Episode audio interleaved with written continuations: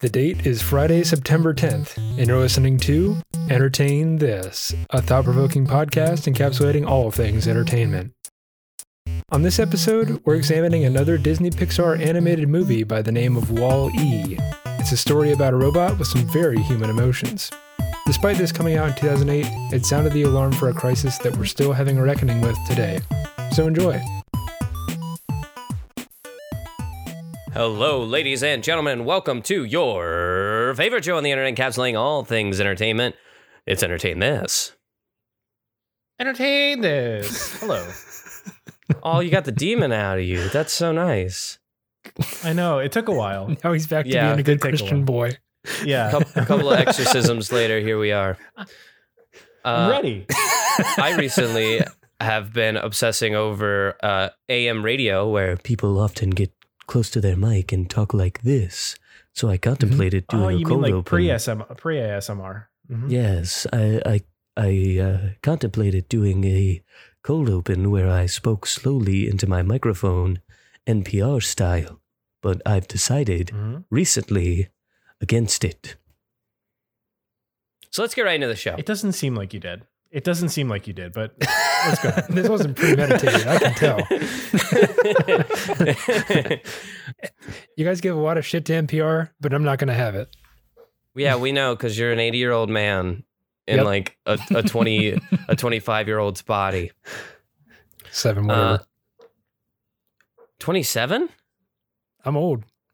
Am I the Let it be am I a baby boy? Is that what we're figuring out?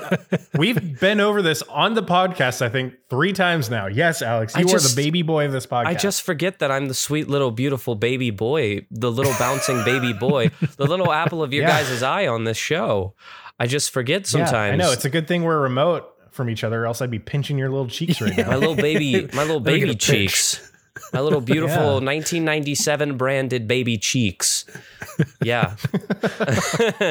Last week we we did a Spider-Man debate that I think was fairly successful and is doing Yeah. pretty popular in the polls right now, especially on Facebook for whatever Mhm, reason. mhm. People are loving it. Um so that that's fun. Shout out Facebook. Shout out to you, Facebook. Way to misinform an entire generation, but also thanks for our whole Spider-Man thing. We appreciate it. um, Glad we can be a part of it, I guess. Glad, confusion. glad to glad to participate in it.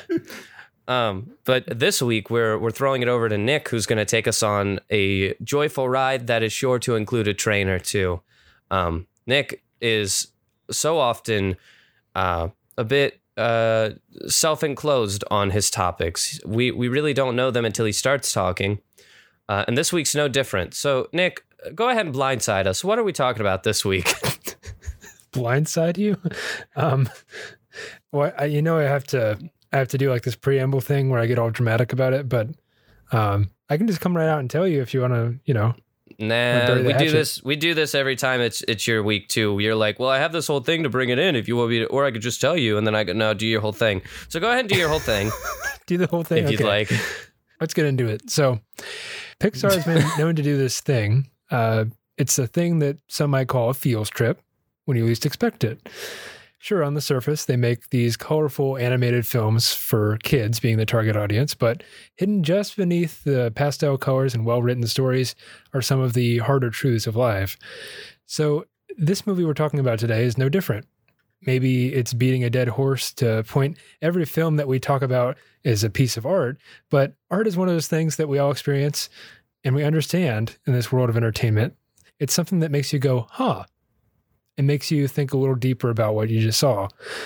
Average movies that you might put on in the background to provide a little background noise engage merely just one sense, your sense of hearing. A funny film that you might watch with your significant other may engage two senses, sight and sound. But the greatest movies of all times engage, engage three senses sight, sound, and thought. The last not being one of the usual five cardinal senses, but it's one that is necessary for me to categorize something as a great film. And the movie that we're talking about today is one of the greats in my book, and I'd like you to entertain this with me as we sail through time and space to talk about the Disney Pixar film Wall E.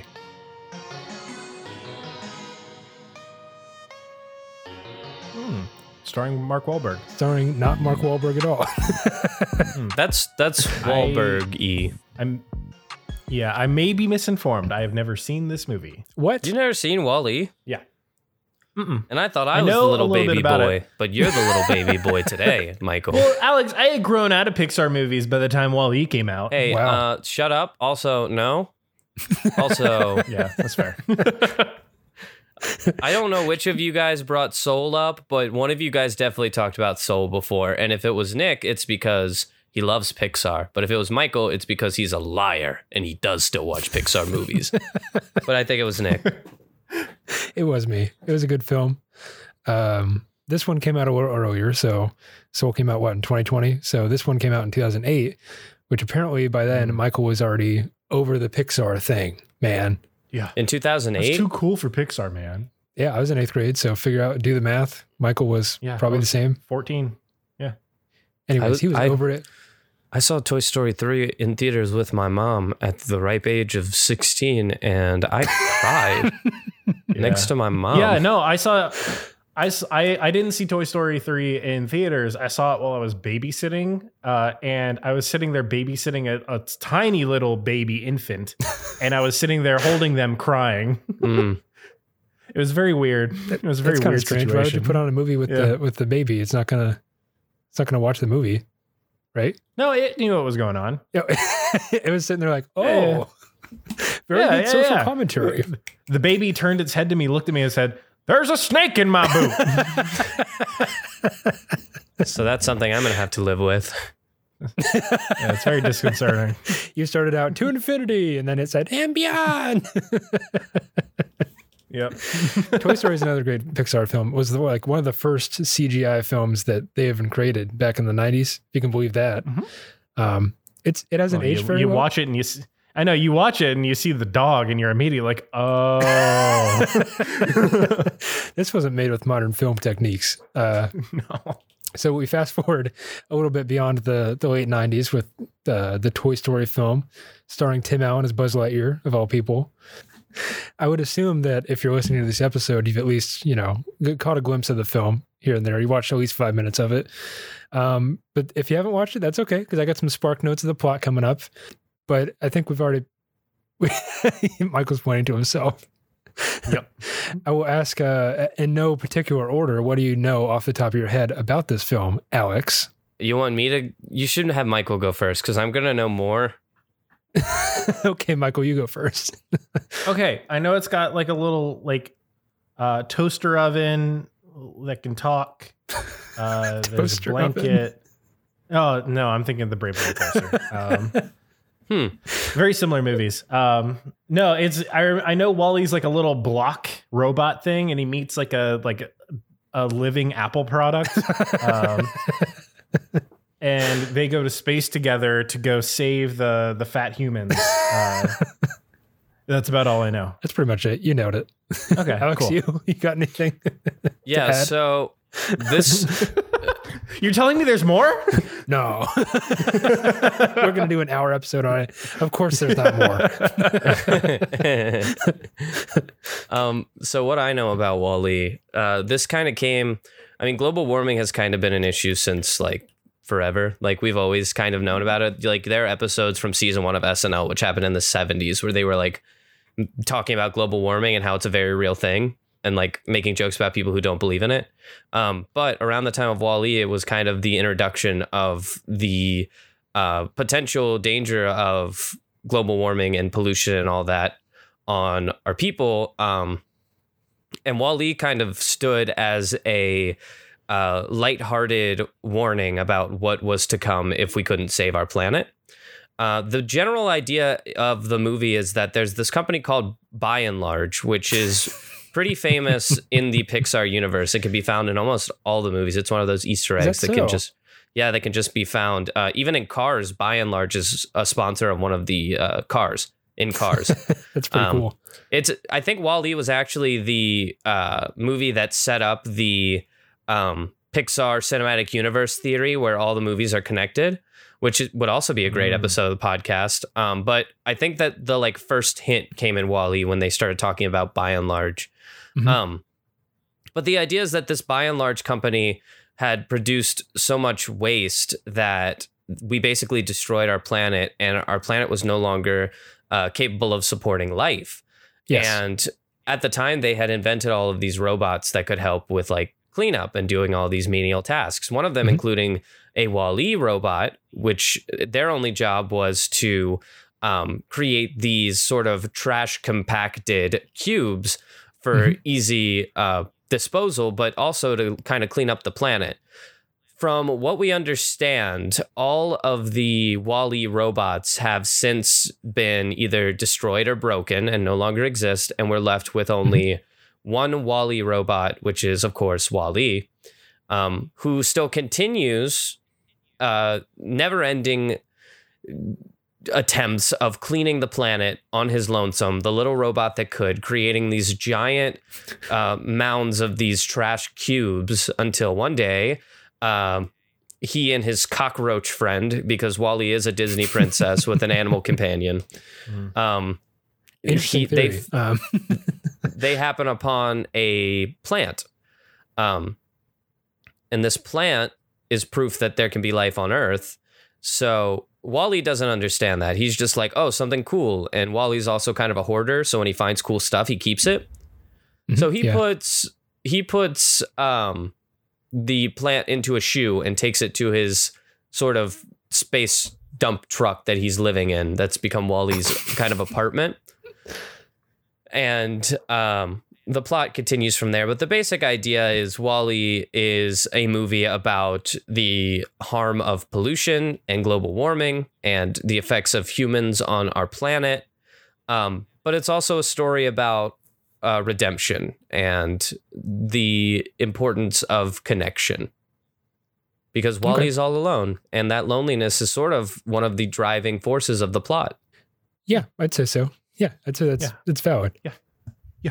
Yeah. So uh it kind of concludes with uh, a bit of a love story in the end. But to summarize what this episode will be about, I'm gonna I'm gonna deep dive into the plot of this film. Then we're gonna talk about a Down. little symbolism. Down the rabbit hole. yeah. That's how I do my research is like it's a rabbit hole and then you you do another rabbit hole and eventually you you crank out That, a, a no, script that's but that's that's that's how you tie your shoe. Oh, okay. The bunny ear. We call it a bunny Guys, ear when I was growing Guys, up. is, is our show good or is our show bad? no. this is I mean, so I mean- this is me previewing the episode. Um, after the plot, we're going to talk about some symbolism, then we're going to talk about some design features, and we're going to go back in time to 2008, and then we're going to go forward in time with this film setting, and we're going to wrap it all up in a nice little bow with the power of love. So, you guys ready for this? That's the power Nick, I have a of question. love. Nick, I've got a question. What? Why why are you phrasing this episode as if it is like a business presentation? So, guys, let me just leverage some some words here. Uh, can can everyone see my screen real quick? uh yeah, sure. Okay, okay, great. Um, Well, Hi, this is Alex from the Entertain This podcast. I'm one of the hosts. I just want to tell you that I don't like this bit. Um, we're gonna move through it. I'm not gonna stop anybody, We'll anybody, circle but I, back to it. I just We'll want you to know yeah. that this this bit's not my favorite bit that we've done. Let's keep going. Let's keep Uh, going with the bit. forward? Anyway, you had a PowerPoint presentation. Was the bit? I think. Mm-hmm. Alex is no longer with the company. Um, okay, let's get to the plot. So, we'll just start with the beginning of this movie. Um, I have to set the stage a little bit before we can go into the meat and potatoes of the discussion. Right off the bat, the very first few seconds of the film, the camera pans over this picturesque scene of a river in a very dark blue kind of color palette. The camera then soars over a castle of some sort. Some fireworks go off, and the script text appears spelling out the word Disney. A show tune then plays Put on Your Sunday Clothes from Hello Dolly. The camera pans to a very different Earth from ours. There's mountains of garbage as tall as skyscrapers, and the music kind of fades to nothing. And then a reprise in the form of our boy, Wally, jamming out as he goes about his job because he has like a cassette player built into his body, which is kind of strange for a futuristic robot. But, anyways, He's Um, like Star Lord. he really kind of is when you think about it. but fun fact about the the Wall-E thing, he actually has a name. He has like an acronym or a backronym if you want to think about it like that. It's uh, Waste Allocation Load Lifter Earth Class. So Wall-E. I don't know. Um, I thought it was kind of cool, but it's that's it's, pretty it's a cool. very it's a, it's a pretty cool. It's this very bleak planet. It's it's very brown, very muted kind of color palette. Uh, this is the this is the new Earth that you see. Everything seems to be like this washed out brown. It's kind of reminiscent of uh, Fallout Three in a strange way. Also, which came out in 2008. A little coincidence there, I guess. But um, above anything else, it's abundantly evident that this is our planet, and there's something wrong with it. Definitely wrong. Um, everything you look around is owned by this corporation, like we mentioned before, Buy n Large, or BnL, as they've been branded. Um, but it's it's really not meant to be effectively of any any real world corporation or anything like that. It's just it's just giant mega corporation. We all know the bit at this point, like they own everything, um, like a certain other company that uh, does internet services. Um, could be, couldn't be. Amazon. That was- Fuck you, Jeff Bezos. I didn't want to say it.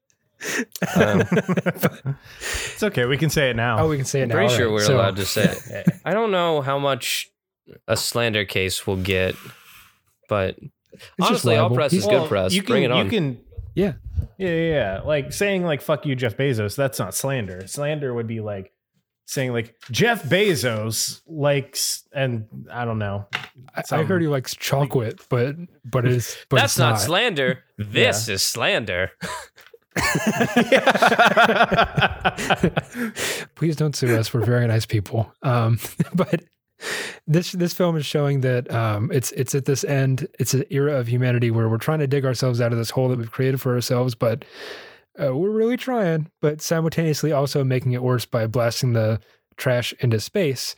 Uh, and then people are going into that space, outer space, if you will, and it was meant to be a temporary fix but going away on a cruise while they tried to fix the mess on Earth wasn't all that effective. Then we pan, of course, we cut to Wally's home, like you said before, Alex. It's uh it's kind of like this tank type of vehicle. It's one single room, it's kind of small.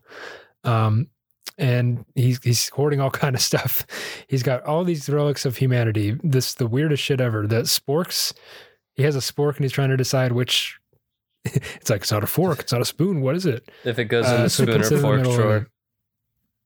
he put yeah he has like a, That's a cup of forks and a cup of spoons and puts it in the middle because that's where the spork belongs after all but he's collecting all kinds of stuff and then one day he discovers this green plant and he's like hmm Haven't seen one of these before. yeah he keeps it in a boot and it kind of gives this new meaning to the word word uh, carbon footprint right because it's a now we'll just skip over that Mm. anyways he's I pretty did not understand that joke. Will you explain it to me like I'm five?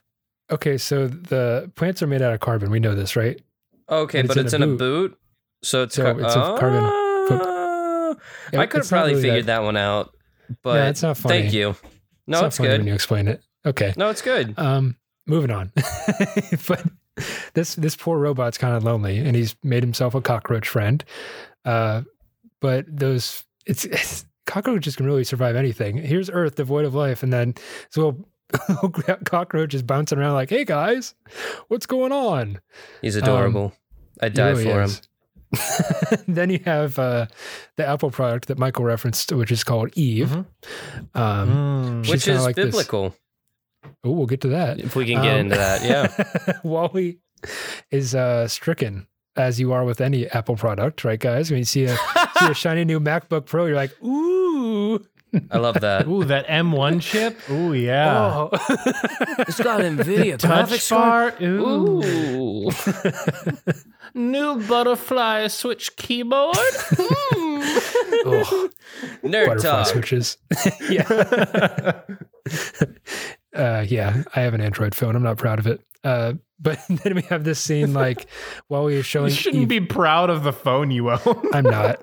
Honestly, if I had one of those neat little new uh interesting screens that like fold in half and then like Oh. you can unfold them and those are so neat. Like those are tempting me away from the iPhone if the iPhone 13 would have had a folding screen, I would have been like e- ecstatic, but it It would have doesn't. been game over. So, so now I'm kind of like thinking about moving to that product. My only thing is that I know that I'd like immediately go back to like flip phone like tendencies, and I'd be like, "Whack," and the entire screen would just snap off. True. Very fair, Michael. But you you can remember that moment in 2007, I guess, when the the iPod, iPod Touch and the iPhone came out. Like they were sleek. Oh, looking, Yeah, oh, right? yeah. You had this big blocky Oh, chunk of like Nokia or something. and Then all of a sudden, this aluminum encased screen comes out, and you're like, ooh. Yeah, So I remember it. It was definitely an upgrade from my uh, Sony Ericsson slide phone because I wasn't allowed to have any more flip phones because I broke too many. I found the slide phones easier to break. But uh, anyways, uh, so Eve eventually does find the plant that Wally's been keeping, right? And Mhm. she's like, oh, oh shit, I gotta keep this. So takes the plant with her tractor beam, puts it inside of herself because she's a um, she has like a, a fridge in there or something. Um, and then she goes into stasis because that's what the robot is supposed to do. They they find the plant, they keep the plant, and then shut down. So that kind of concludes Mhm. the uh, what I'm calling the Earth portion of this film. Uh, so now I've got some questions for you. Uh, it's it's evident evidence throughout this film that Earth is devoid of human life or any life in general, except for cockroaches and plants, apparently. But it leads to the question of what exactly happened. So I'll ask you, what do you think the circumstances are that led to our beautiful planet becoming totally and completely abandoned?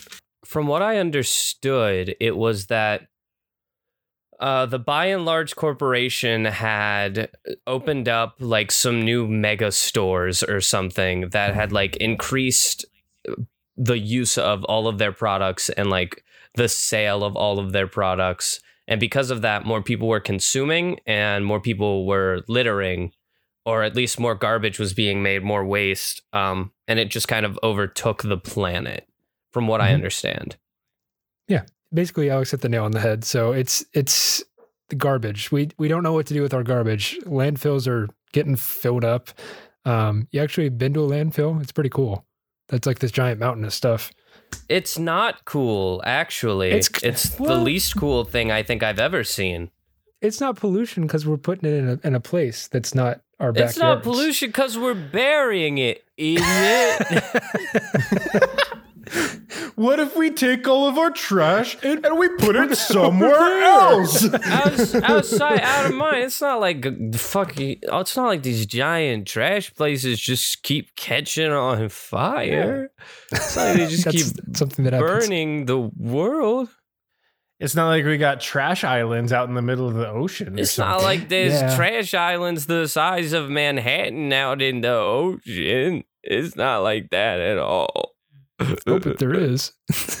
but anyways, yeah. yeah. uh, So this is set like I don't know in a distant future. I think it's 2077 ish when humanity we just run out of place to put our trash. It, it, it- we're just out of places to put it. You know, uh, landfills are filling up. We have to start stacking it. We have to start building these robots that make it into cubes and stacking it as high as skyscrapers. So, um, yeah, that's probably what happened. I think it's also climate change too. People they don't say it in the movie because it's it was controversial back then, and apparently it still is now. Um, but what what kind of inspired me to talk about this film in the first place was that report that said um, we're kind of screwed because there's too many Mhm. there's too many CO two emissions going on, and um, we're kind of approaching the point of no return where it's going to become a snowball effect and you know cause uh, pain and devastation for for many many years. But uh, Yeah. that's kind of a sad note. So let's move on to the. we can agree This that is a sad topic. This It kind of this is. was made in so this movie was made in 2008 to kind of be that hey guys, we need to change our ways message. yeah. and Mm-hmm. we ignored it. So this doesn't have a happy ending like it did in 2008 where Mm-mm. it was like hopeful because that movie was supposed to inspire the next generation to do better, which we have tried, but unfortunately one generation can't fix generations and generations and generations of neglect. Hey, we um, didn't start the fire, right? Unfortunately, no. Um, it it in the most literal sense, has always been burning since the world's been turning, True. and it is terrifying. So, so the the rationale that this is going to end on a happy note at all is uh, cosmically incorrect. The movie does end on a happy-ish note because Ooh.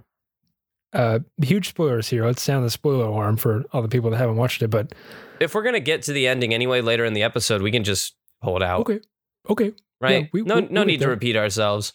The film, uh, and this is a widely known fact, but robots are built for a very particular purpose, whether that's uh, taking our trash out or um, being dogs and killing people with the dogs.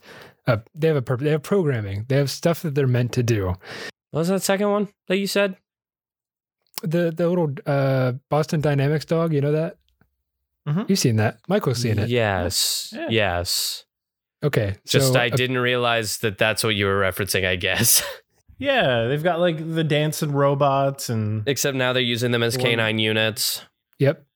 It's kind of scary. Um, especially when you couple that with artificial intelligence. But Cool, cool, Anyways, cool, the- cool, the robot's cool, sole cool, cool, purpose- cool, cool. is in contrast to the humans in this film who really don't have purpose. Uh, but if we could create robots to do everything for us, what would there be left to do? Exercise and eat right. No. Oh, this is Okay. This is a, a corporation that owns everything on a cruise ship. You think they're going to exercise you and feed you well? yes. That's not profitable at all. They're going to feed you uh, cupcakes in a cup, liquefied, I assume. And they're going to give you these chairs that hover around. so you don't have to move a muscle from the time you wake up in the morning to the time you go to bed. You just sit in the chair. It that's not profitable either because if nobody's working, then there's no economic flow. Ah, but they're consuming. yeah, but con- consumption is just consumption if there's no profit to it, which isn't like Well, me defending capitalism, but like at least like if somebody's trying to sell a product, it's because they're trying to move the flow of currency.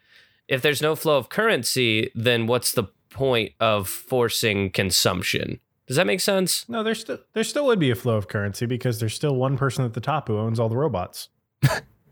There's one CEO at the top pulling all the I guess I'm just asking because I've never actually considered, I never questioned Wally. But if they've all been on this cruise ship and the robots are doing all of the jobs, then Cruise nobody on the cruise yeah. ship has a job. So nobody's working, so nobody's earning a wage, but they're still all consuming. So you'd reckon they're still all buying, but they're not buying because no one has money.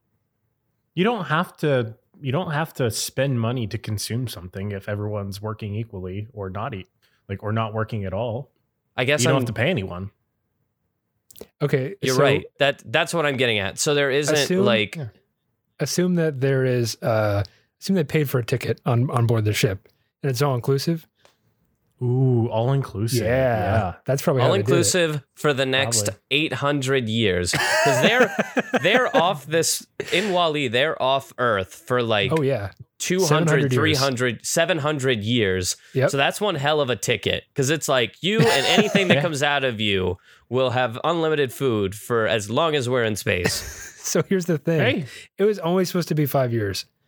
It was only supposed to be five years. The captain gets on the radio at one point and says, This is our 700th anniversary of our five year cruise. oh my god They wanted to clean up Earth within five years, but they didn't get to it because apparently they didn't build enough robots or something like that. But that's all revealed in the film because the CEO is like, Hey guys, um, you remember that part about how we're going to come back? Uh, we can't. so forget about it. that's what the ceo of Buy n Large says right Yeah. He's like we're not coming back to earth Nope. Not coming back. So was the plan to clean up Earth? I'm Yeah. It's been so long since I've watched Wally, and from what I remember, the only person, like the only thing on Earth, is Wally. Yep. Like there isn't multiple Wallies. There's just one Wally, Yes. and that's it. I don't Yep. remember if it like shows the other Wally is helping Wally at what whatever point, and then just like breaking or anything. Nope. But has it only ever been Wally on the Earth? That was actually like one of the the premises of the film is that what if human it started off all back in like 1994 when the creators of Pixar, I guess, had a lunch meeting, Mhm. and one of them asked, "What if humanity left Earth but forgot to turn off the last robot?" That's like the question that made this film in the first place. Mm. It's just this one lonesome little Oh. robot on Earth, and he's like, "Where is everyone?" Guess so he was job. like he was like the trash robot "Yeah, and then they forgot to turn him off. Yep. So he's just been for the last 700 years cleaning up trash. Yep. That's wow. that's crazy. he's doing his job." I think that's Mm-hmm. you know that's admirable. Yeah, you're right. Anyways, uh, that was a just a little robot guy, I guess.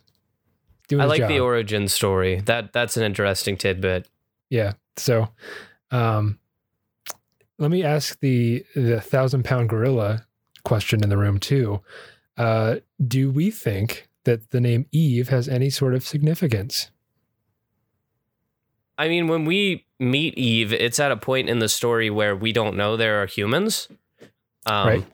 So it is sort of an Adam and Eve comparison, uh, especially at first, because like you could argue that this decrepit Earth with no humans is a a Garden of Eden for WALL-E.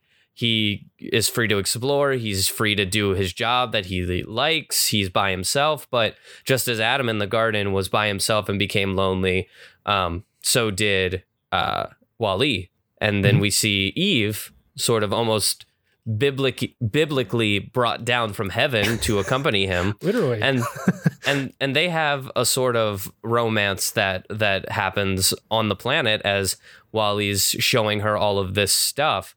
And she's like her her job is to scan for life. That's what Yes. Eve does. She's supposed to go to earth and see if there's any form of life being supported on earth kind of like how we're doing with Mars right now and if there is, she's supposed to report back so that the humans know, hey, Earth can sustain life again. We should go back. yes. Um, however, she doesn't find any, so she ends up just hanging out with WALL-E because there's nothing else for her to do until she's eventually called back to the ship. And WALL-E's showing her all of this stuff, and it's kind of like them playing in the Garden of Eden, Adam and Eve.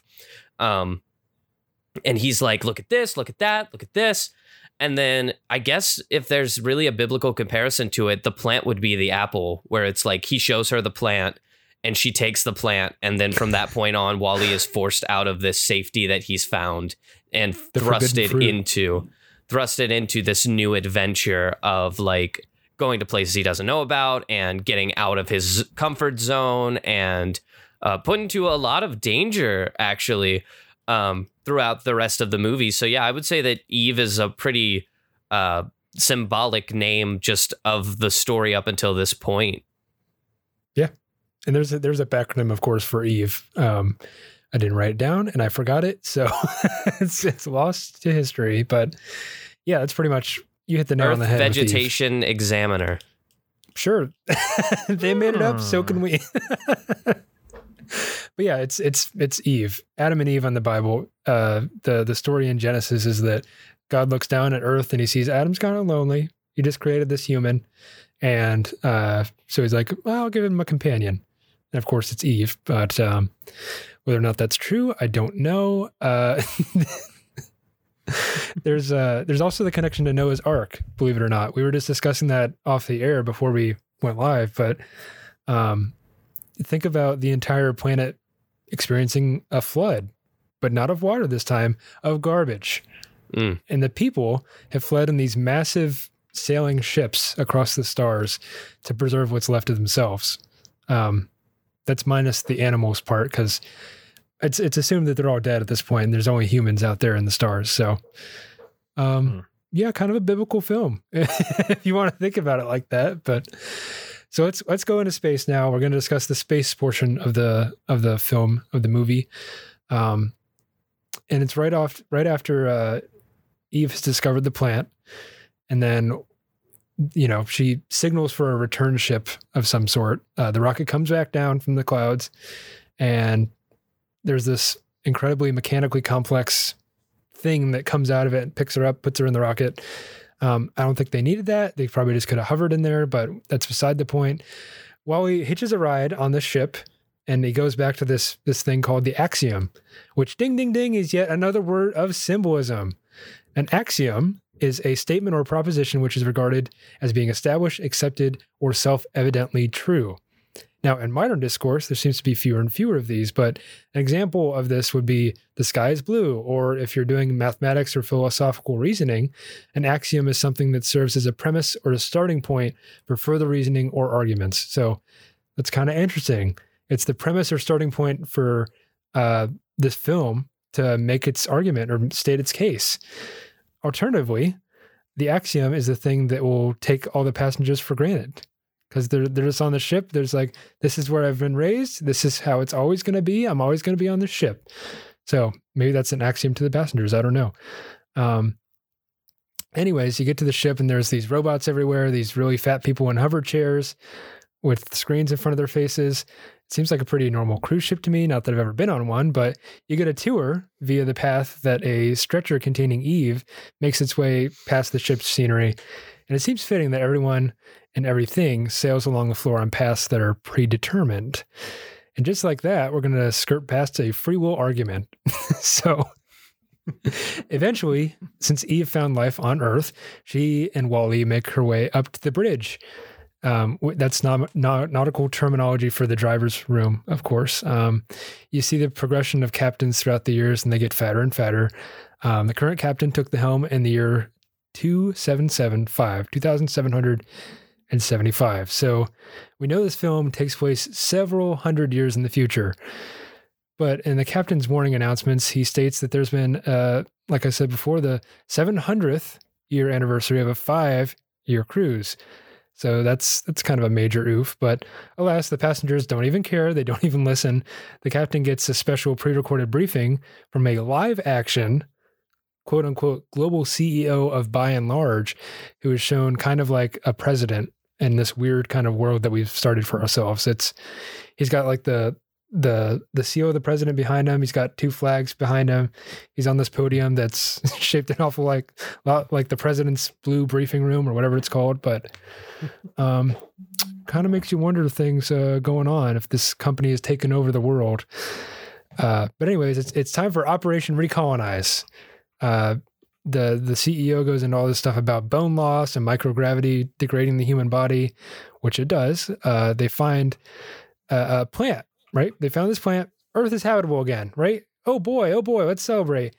But there's no plant in Eve, so they're like, oh, it's a false flag. They just sent her back to um, to diagnostics and see uh, what what exactly went on. So there's some tomfoolery going on here because we we all saw the plant going inside Eve and she's taking it up to the ship. That's that's where we last saw her. And then it's not there all of a sudden. So you're like, hmm, what what what happened here? Um, the captain then learns that about everything on Earth. He he has a computer in front of him, and it's kind of like um, Alexa, where he's like, "Okay, computer, I want to know what dirt is like." And then he's like, "Okay, okay, what's a farm? What's a farm? What do they do at farms?" And then all these pictures come up, and it's it's really kind of a an endearing scene um, in this bleak, bleak film. But what's a cloud? yeah, he actually has that. well, it's water vapor in the sky. Anyways, uh, the captain uh, has this like rediscovering of Earth because he's 700 years out. We find out that the autopilot stole the plant and attempts to destroy it by throwing it down a trash chute and putting it into an escape pod. Um, so Eve escapes diagnostics. There's a scene where WALL-E takes Eve's uh, arm gun and shoots a hole in the wall, releasing all these crazy robots that are in diagnostics for a reason, mind you. But uh, eventually, they make it up to the captain, captain, and present the plant directly to him. And Eve's comes to a, this epiphany that WALL-E actually loves her. These two robots have found love in space. Eventually, they learn that the override directive A113, which is yet another Pixar bit, like Buy n Large, mind you. But uh, they, they just say the captain, uh, the CEO gets on the, the horn and he's like, hey, uh, we're going to have to cancel the whole recolonization thing. We can't clean up the garbage well enough. So uh, just stay in space. He says, stay the course. Um, it's like, well, how long are we going to stay in space? What the hell? Uh, the year is 2110 when this uh, transmission arrives on the ship.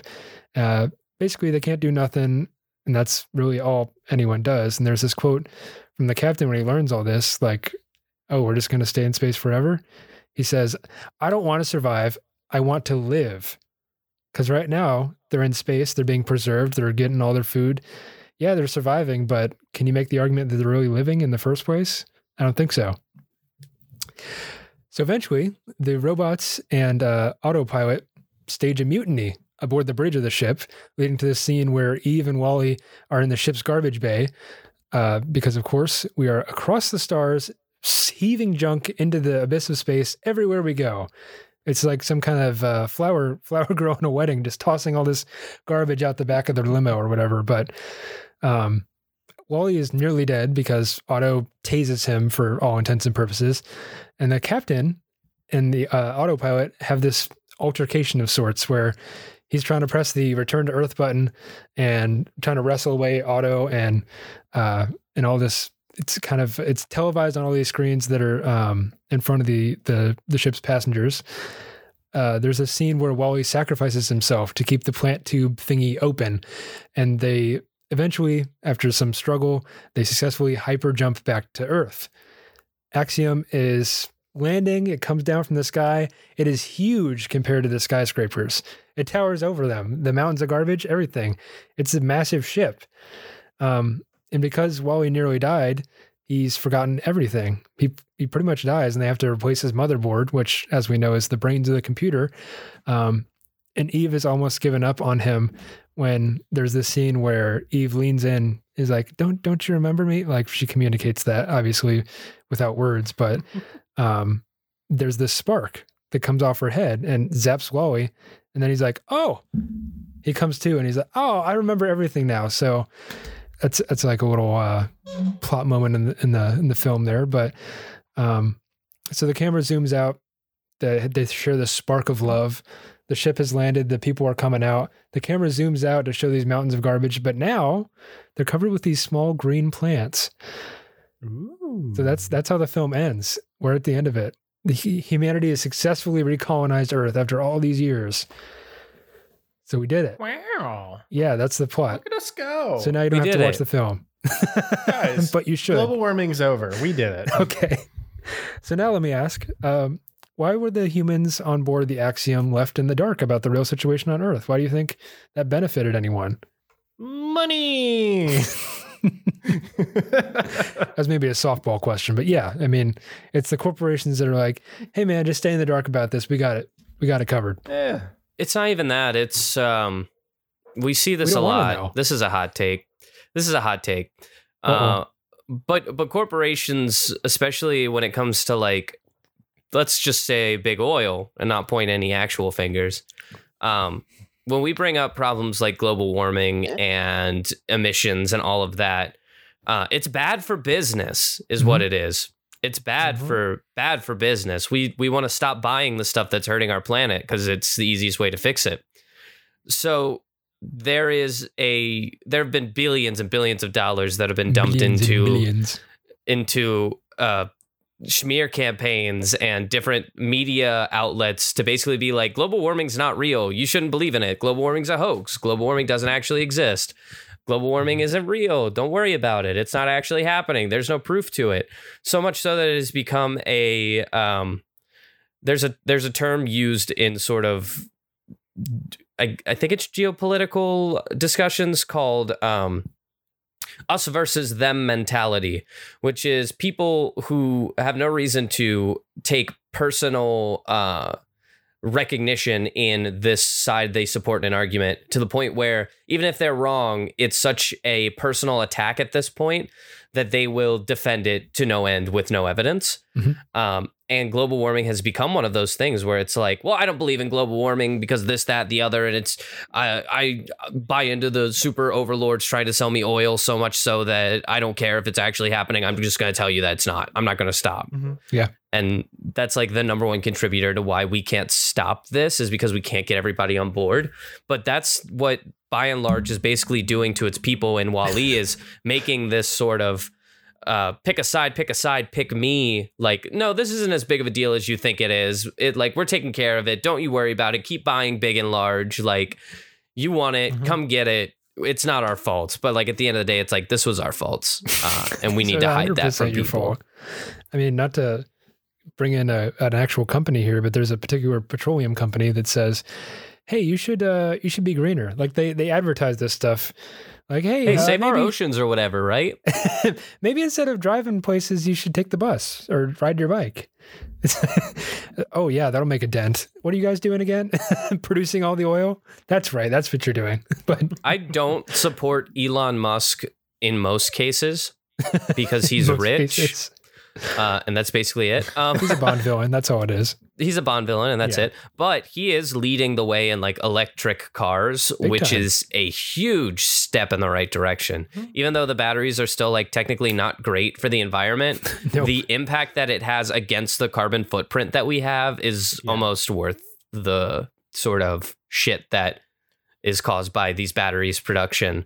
Um, like there's still pollution for sure, but it's not as much, and you have to give the man Mhm. credit there. Yeah, if there's one thing that Elon Musk is very good at, it's marketing. Like he turned electric cars from a like soft boy gimmick to a like luxury item. A he turned it in. It's the future. He is he is leading the way into technology of the future. He is leading the way into colonizing Mars. He's leading the way into a bunch of different stuff. He created the Boring Company that literally was leading the way into the future of teleportation, or like not teleportation, but transportation uh, through use of Yeah. like high speed tubes and stuff. And through that, he's marketed his car as the car of the future. I mean, it looks like the car of Right. the future. Yeah, no, and I mean like the the biggest thing about it though is, is like people wouldn't buy a Tesla if it looked like a smart car. No. Yeah. Like he he turned electric cars from a Prius slash smart car slash Volt or whatever into something that is on par with like the in the same market as something like a Mercedes Benz. Uh, He made like, it sexy. is- look at look Yeah. at the Yeah. initials of like the that's that's the thing. Yeah. yeah. Look if at- you if you want people to buy in, make it sexy. yeah, Yeah. literally like the initials of what do you have? Model S, Model 3, which could be perceived as an E, the Mhm. Model X, and the Model Y. Sexy. Yep. Yep. The Elon code. I just solved it, you guys. You're welcome. That's that's next level. Put on your tinfoil hats, folks. Elon Musk is trying to sell sex. Hey, what's that red dot on your head, Nick? What- That's a sniper across the way, you know, Okay. the usual. Um, so let's let's kind of uh, dissect this film a little more, if, if that's even possible at this point. But there's a there's a theme that's kind of woven throughout this movie, and it's the theme of nostalgia. It's kind of a central theme. Oh, yeah. it's not one that comes up often enough, but it can be noted. Um, it's kind of evidenced by WALL-E constantly watching the screen of the of the play Hello Dolly. Um, he kind of longs for this past that he never experienced, which he kind of remembers. Maybe he remembers a time when humans were roaming the earth. Um, really, it's kind of a logical leap to uh, assume that a robot even has human emotions, but it's shown that he's kind of using this as a coping mechanism for the forlorn landscape that's around him. Um, it's kind of escapism in a way, but if you were in that situation, I bet you would be nostalgic too after 700 years of being alone. Um, and even myself personally, I mean, I'm a pretty nostalgic person. I like to imagine myself like in the early 1900s when Hello Dolly the play was set, riding on a train. Um, but I mean, the, the antidote to all this is like we have to be pr- pragmatic about our surroundings and what we got around us. Like, we can't go back in the past as much as I'm sure that I'd like to, but uh, we got to work with what we got. Yeah, there's CO2 in the atmosphere, but we got to start taking steps to cut back and ride our bike instead of taking the car and all that other stuff. Really, what I think should happen is we should be protesting big oil, taking up arm. No, no, no. I'm just kidding. Um, so let's let's go back in time. Speaking of nostalgia, to the world in 2008. Um, it was it was a s- late 90s idea that was developed. It was in development hell after Toy Story. Um, Mhm. I don't know if I should call it development hell, but basically they were trying to uh, get CGI to a point where they could make a believable character out of a robot. Like, just think about that right off the bat, um, because it- it's coming out of this era where robots are these clunky things. The robot dance, for instance, where you're like, "Brr, brr, brr." very stiff, very Yeah. rigid, and that was kind of where CGI was in at the late late '90s. So, um, there's that there's the titular question of what if mankind had left Earth and somebody forgot to turn off the last robot. So there you go. There's the premise of the film, and really, 2008 was the soonest they could release it. I mean, that's as soonest the soonest you can release anything, that's when you're going to make it, right? What I'm trying to say is that any art that comes out of a particular time is influenced by the time in which it was created. I mean, we can all agree on that. So there was uh, in 2008 there was a subprime mortgage crisis. There was little Nick graduating from junior high school, but I don't think there was really anything significant from 2008 that could have made this film come to fruition. And I'm really grasping at straws here. What what do you guys think that was there something that was big that was happening back then that said, "All right, we need to make WALL-E," or was it just like, "Oh, we just pushed it out"? Like I don't really know. Uh, 2008 is sort of a weird place to look for inspiration for a movie that came out in 2008 because that movie probably took like two or three years to make. Oh yeah, I would Mhm. say look back to 2006 or maybe even 2005 um, to kind of explore what was going on. The top 10 news stories of 2006 were um, there was a train bombing, oh um, there was a beached whale that uh, that kind of washed up in London. Pluto was degraded from a planet. oh, I remember that. Whew. Borat film came out. Very nice. Yeah.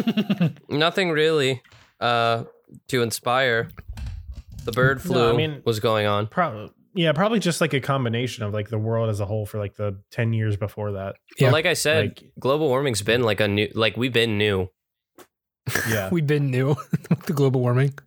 yeah, we've been new it. When did uh, Al Gore's The Inconvenient Truth came out? Because that's that's like the film that Oh. yeah that's that's the might have been around off. 2006. 2006. look at that we did it! oh my god we're like we're like secret wow we're we're so man tinfoil hat time baby tinfoil hat time over here to entertain this Yeah. Um, so let's let's get to the symbolism of all this. Uh, I've discussed it a little bit, you know, with Eve and the Bible and Noah and the Ark and all that, but um, we've already kind of examined the relationship between capitalism, which is our predominant economic system here in the U.S. and I guess around the world too.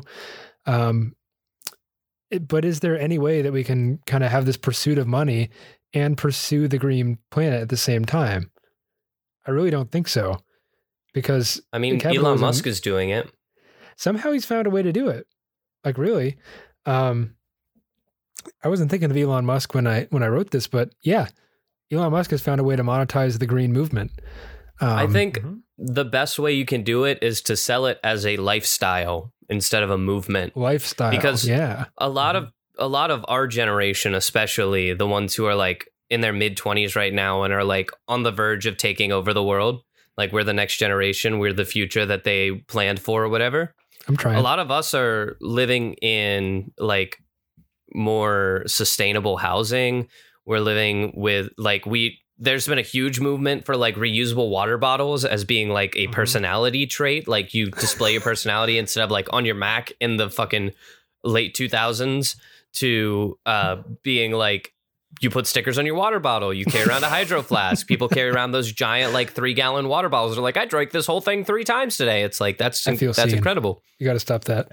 um It's concerning at that point. but it's stuff like that stuff like uh biking to work becoming trendy in like a lot of younger um and a lot of uh, younger generations the work from home movement is making emissions a little bit lower because there's not as much like cars out on the road Commuting is Um, stupid.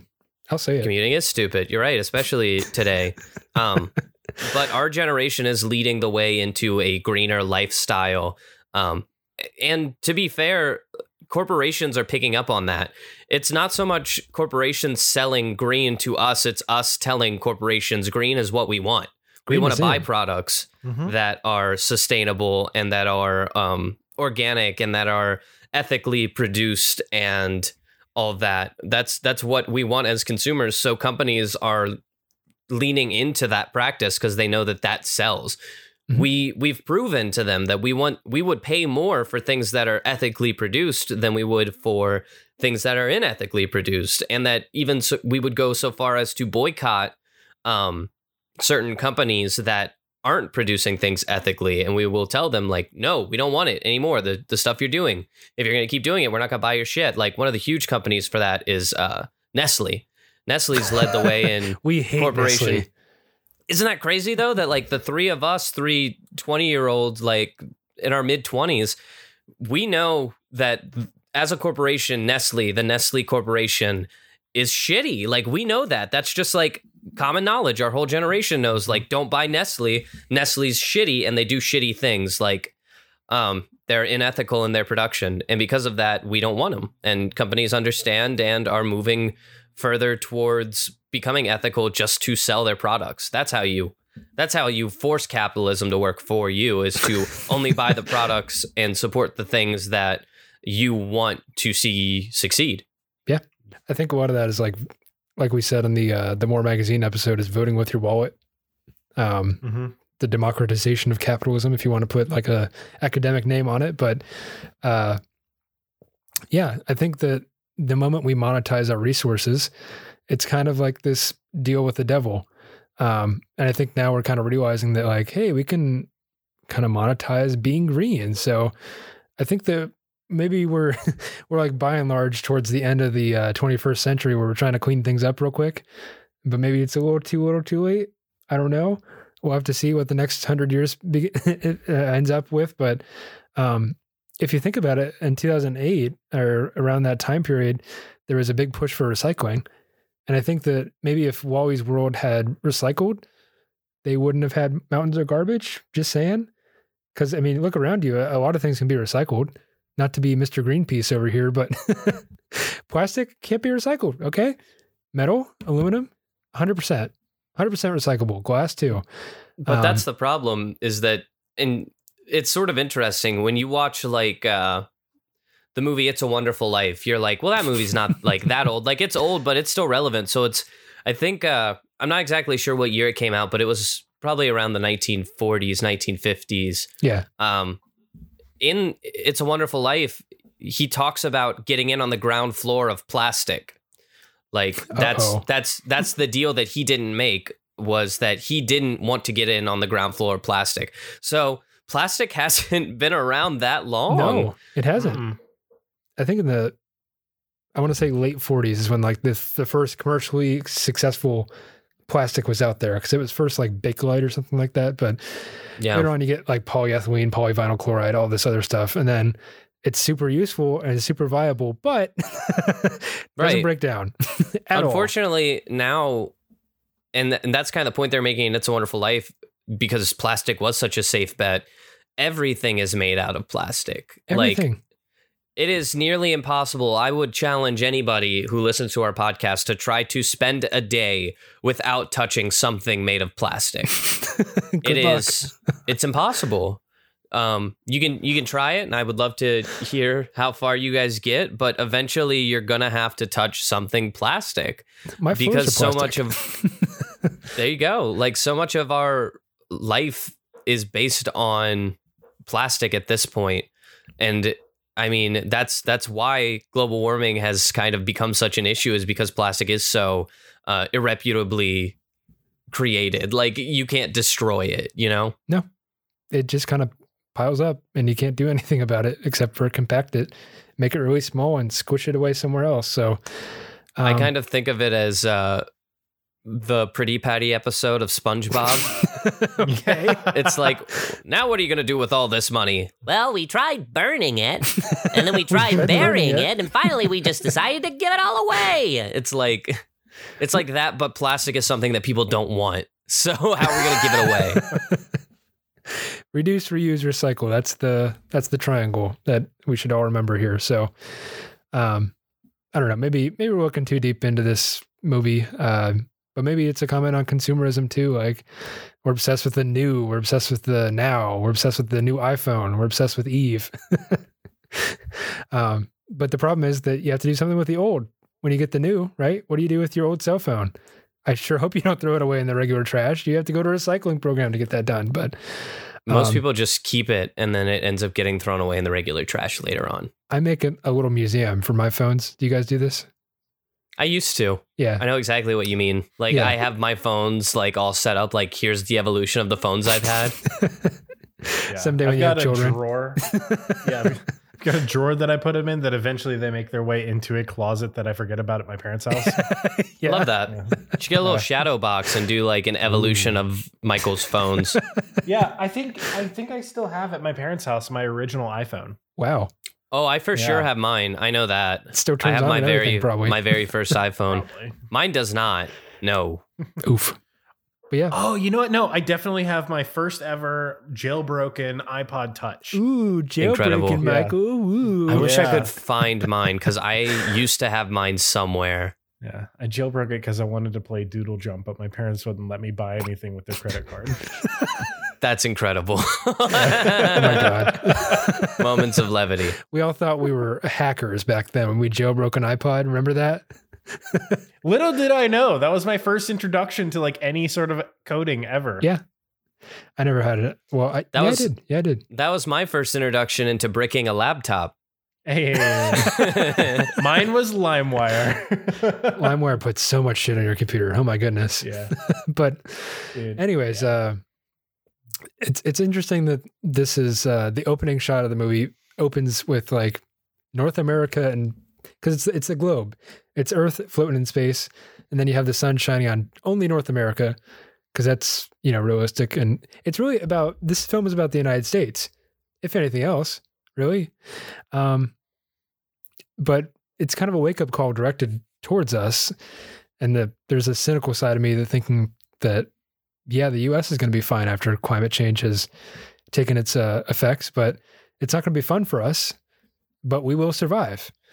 Uh, the rest of the world, underdeveloped countries, maybe not so much. Just, just being honest there. But um, hell, even if the if we, if we examine like the the corporate colors of Buy n Large in the first place, further referencing the Americanness of this film, it's red, white, and blue, right?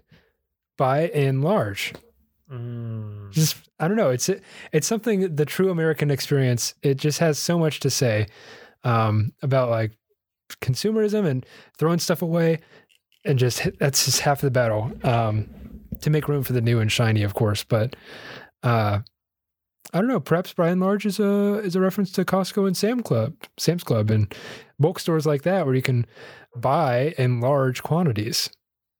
But I don't know. Maybe it's just part of the Michael's flexing his Nike uh, stuff, and I I don't know don't, appreciate it.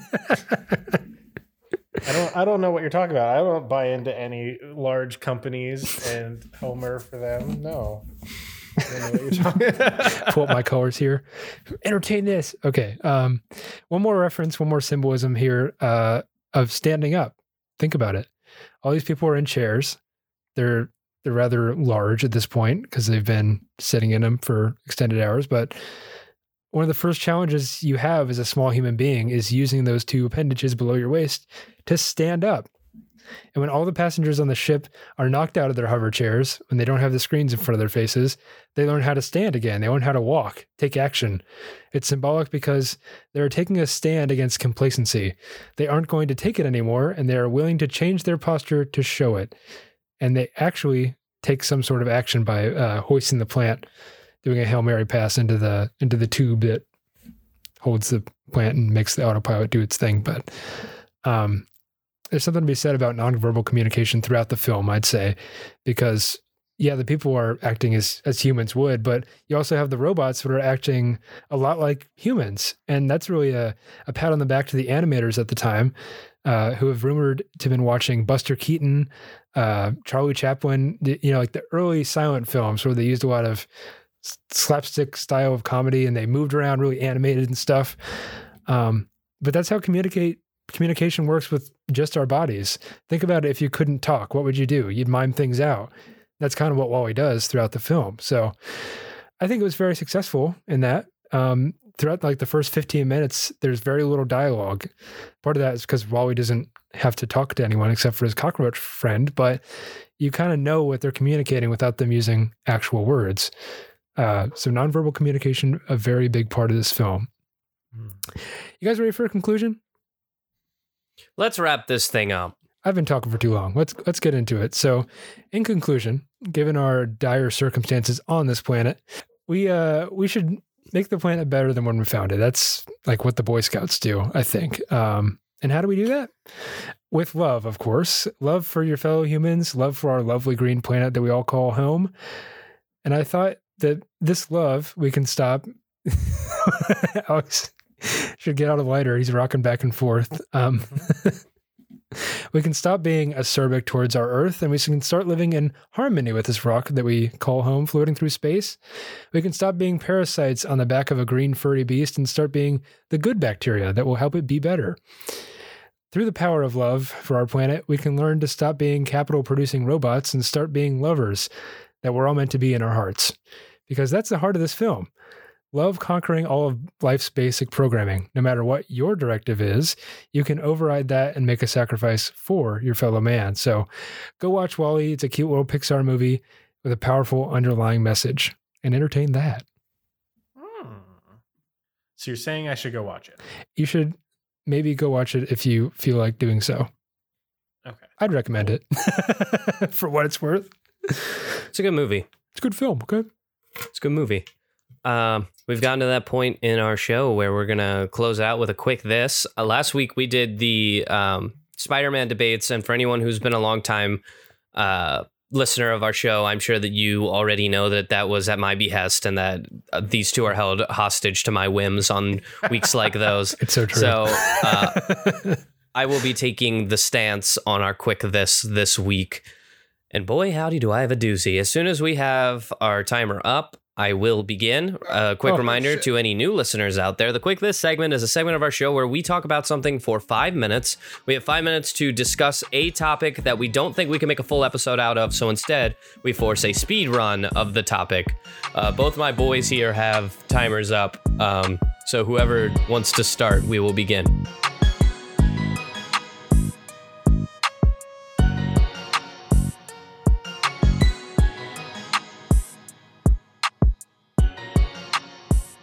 Three, two, one, go. Hey guys, what's up? Uh, so I want to talk today about a sort of a conspiracy. So put your tinfoil hats on. We're talking about this is Alex's conspiracy corner. Place them on your head and get ready. so a while ago, um, well, first let's get into some context. Do you guys know who Mr. Beast is? He's, Yeah, he's he a hype man. Yeah. Yeah, so Be- Mr. Beast is kind of a hype man. He's known, he's most famous for giving away a shit ton of money. I don't know what he did to earn all that money. I'm sure that he did something, but it's not something that like I know. What I do know is that he had like the app where you had to keep your finger on it, and then whoever like kept their finger on it the longest got like a lot of money. And uh, he also does this like with his friends and stuff. Anyway, he's a hype man. Okay. You're you're completely right. So one thing that he did to try and raise hype was he opened a restaurant called Mr. Beast Burger. Um, Mr. Beast Burger is a. It started out as a restaurant in Wilson, North Carolina, um, and basically it was completely free. You walked in and you just got food. It was the very first ever free restaurant, and it was a huge Okay. hit. Um, that's the entertainment portion of this. Entertainment sort of plays into these trends where people want to experience things live. They want live entertainment. And for some people, eating at this restaurant was live entertainment. Um, its success was so prevalent that Mr. Beast Burger opened restaurants all over the country, including near us. oh, Um, Mm-hmm. Michael knows this because him and I have shared a Mr. Beast Burger together before. Uh, but was it for free? It was not. You do have to pay No. for it at these restaurants. Huh. But what Michael may not have known was whenever I shared my Mr. Beast Burger with him, it actually was not my first Mr. Beast Burger. My first Mr. Beast Burger was about a month prior to that when uh, another friend of the show, Nick Wolf, and I decided that we were going to go and experience Mr. Beast Burger for the first time. Now, we all saw the videos of what the restaurant looked like in Wilson. So it was sort of a McDonald's parody, but painted in the Mr. Beast fashion of like neons and purples and yellows and all that. You can watch the video. I'm sure it's on his Mhm. YouTube. Um, so we're expecting that. So the restaurant had locations and we drove to two of them. And I'm not trying to dox us, so I'm not going to say which two. But basically, once we got there, the restaurant was nowhere to be found. We're like, what the hell? Like, where's this restaurant at? It says it's supposed to be here. It says it's supposed to be there. It wasn't either location. What was at both locations, though, were Five Guys Burgers and Fries. Oh yeah. We were like, Mm. what the hell? So finally, we figure out that it's delivery only for places around here. You have to order it, it has to be delivered to you. But once we delivered it, our Uber driver would pick it up from what looked to be a Five Guys burgers and fries. We're like, so is it just Five Guys? Like, is Mr. Beast Burger just Five Guys? But if you go into a Five Guys and you ask them, like, hey, can I get the Mr. Beast Burger? They're like, sorry, we don't serve that. Even though it seems like those are the places that are making them. So it's one of two things. Either Mr. Beast Burger doesn't exist and it just appears out of nowhere, but happens to appear at a portal that only appears at Five Guys Burgers and Fries, or Five Guys Burgers and Fries houses the Mr. Beast Burgers. Um, and that was kind of the end of that conspiracy until I heard about uh, Guy Fieri's Flavortown Kitchen, Oh yeah. Mm, yeah. which is another delivery only restaurant.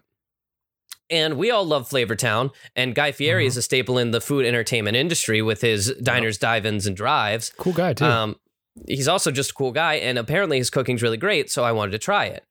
Um, when you order from him, I noticed after ordering on Uber from uh, Flavortown Kitchen, it was coming from uh, I'll just say the levy because you guys will know what that means, yep. which was the same place that the Mr. Beast Burger was delivered from. And I Mm. was like, minute.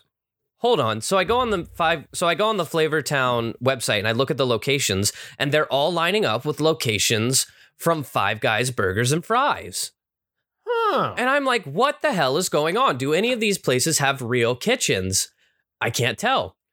After a little bit of research, I happened upon a term called a ghost kitchen, and I want to talk to you guys about it. It sounds spooky, but it's not.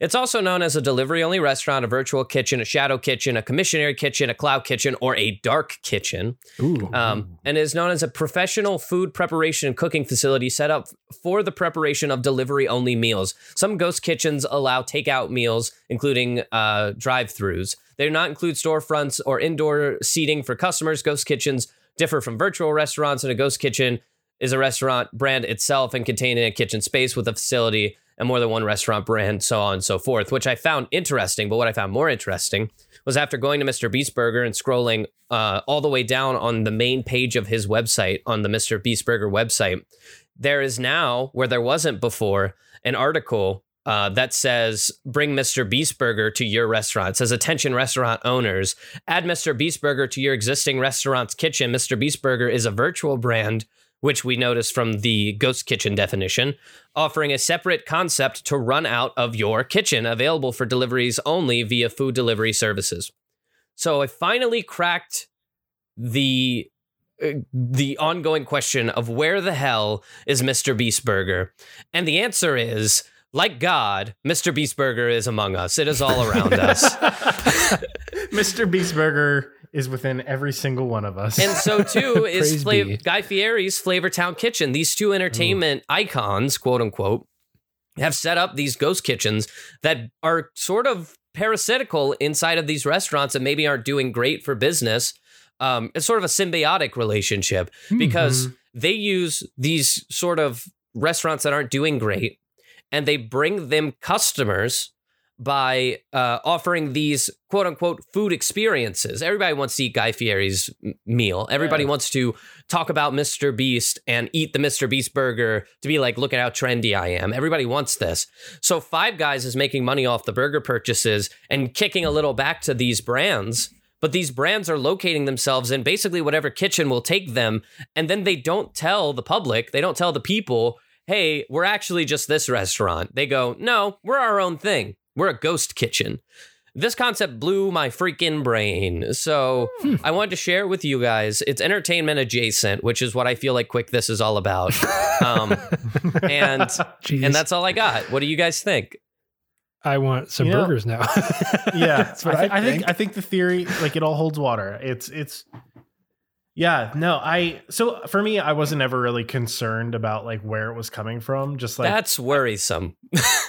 Don't worry Yeah. about it. It's food. Put it in your food hole. I mean, like it was one of those things. Like when I got it, like, hey, is my cheese on my grilled cheese still actually on the bun, or is it like connected to strictly just the wrapping, like how Right. most McDonald's burgers are? oh, Um, Yeah, that's that for me is my main concern.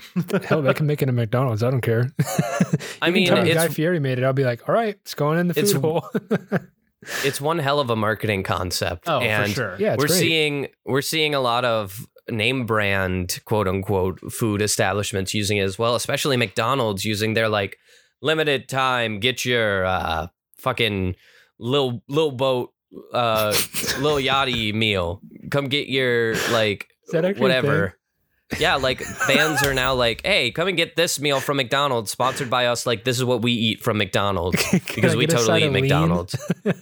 like that stuff is completely real. Uh, just kind of partnering up with people from the entertainment industry. That's crazy. I like that. I, I want some Guy Fieri. Uh, what'd you call it? Flavortown Kitchen. It's it's called Flavortown Kitchen. They have a Cuban sandwich that I had. It was delicious. Ooh. Oh.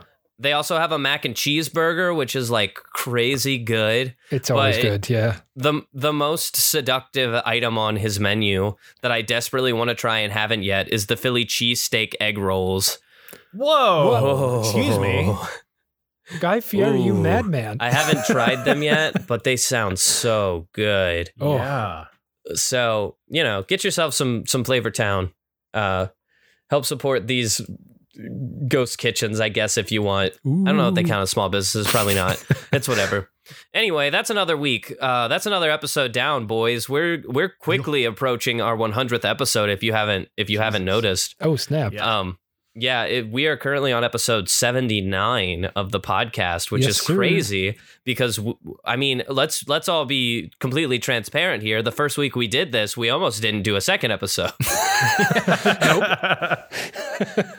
um, but but we we pushed through and we're quickly approaching our 100th episode. It's been an absolute pleasure to do this show with you guys, and I hope to continue doing it for a long time.